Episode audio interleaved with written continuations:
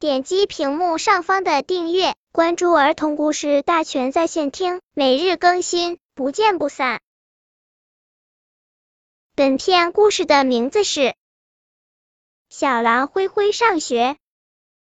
从前有一只小狼，名叫灰灰。灰灰独自在森林里待的久了，就想去上学。学校里有那么多的，一定会很好玩。小狼灰灰来到学校，坐在们中间，听老师讲课。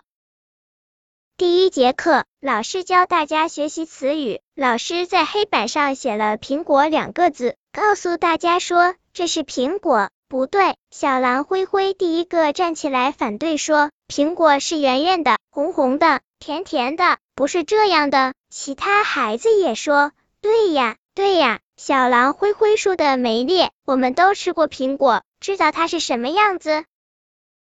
老师生气的说：“这是苹果两个字，又不是真正的苹果。”小狼灰灰好奇的问：“为什么苹果不是真正的苹果呢？”别的孩子也齐声说：“是呀。”不是真正的苹果，我们学了又有什么用呢？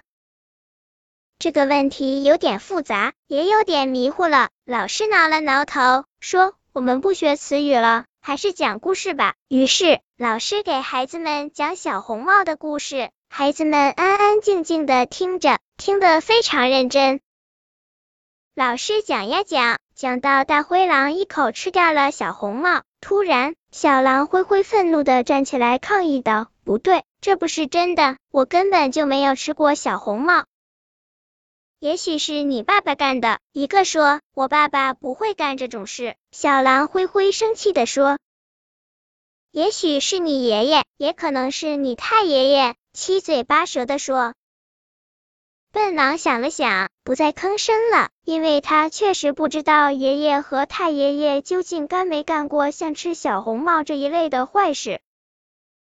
老师本来想告诉笨狼，故事并不一定都是真的，又怕他不明白，老师就说：“好了，故事就讲到这里吧，我们现在去上体育课。”笨狼和们来到大操场，在跑道上排好队伍，老师让大家跑步。比比谁跑得最快。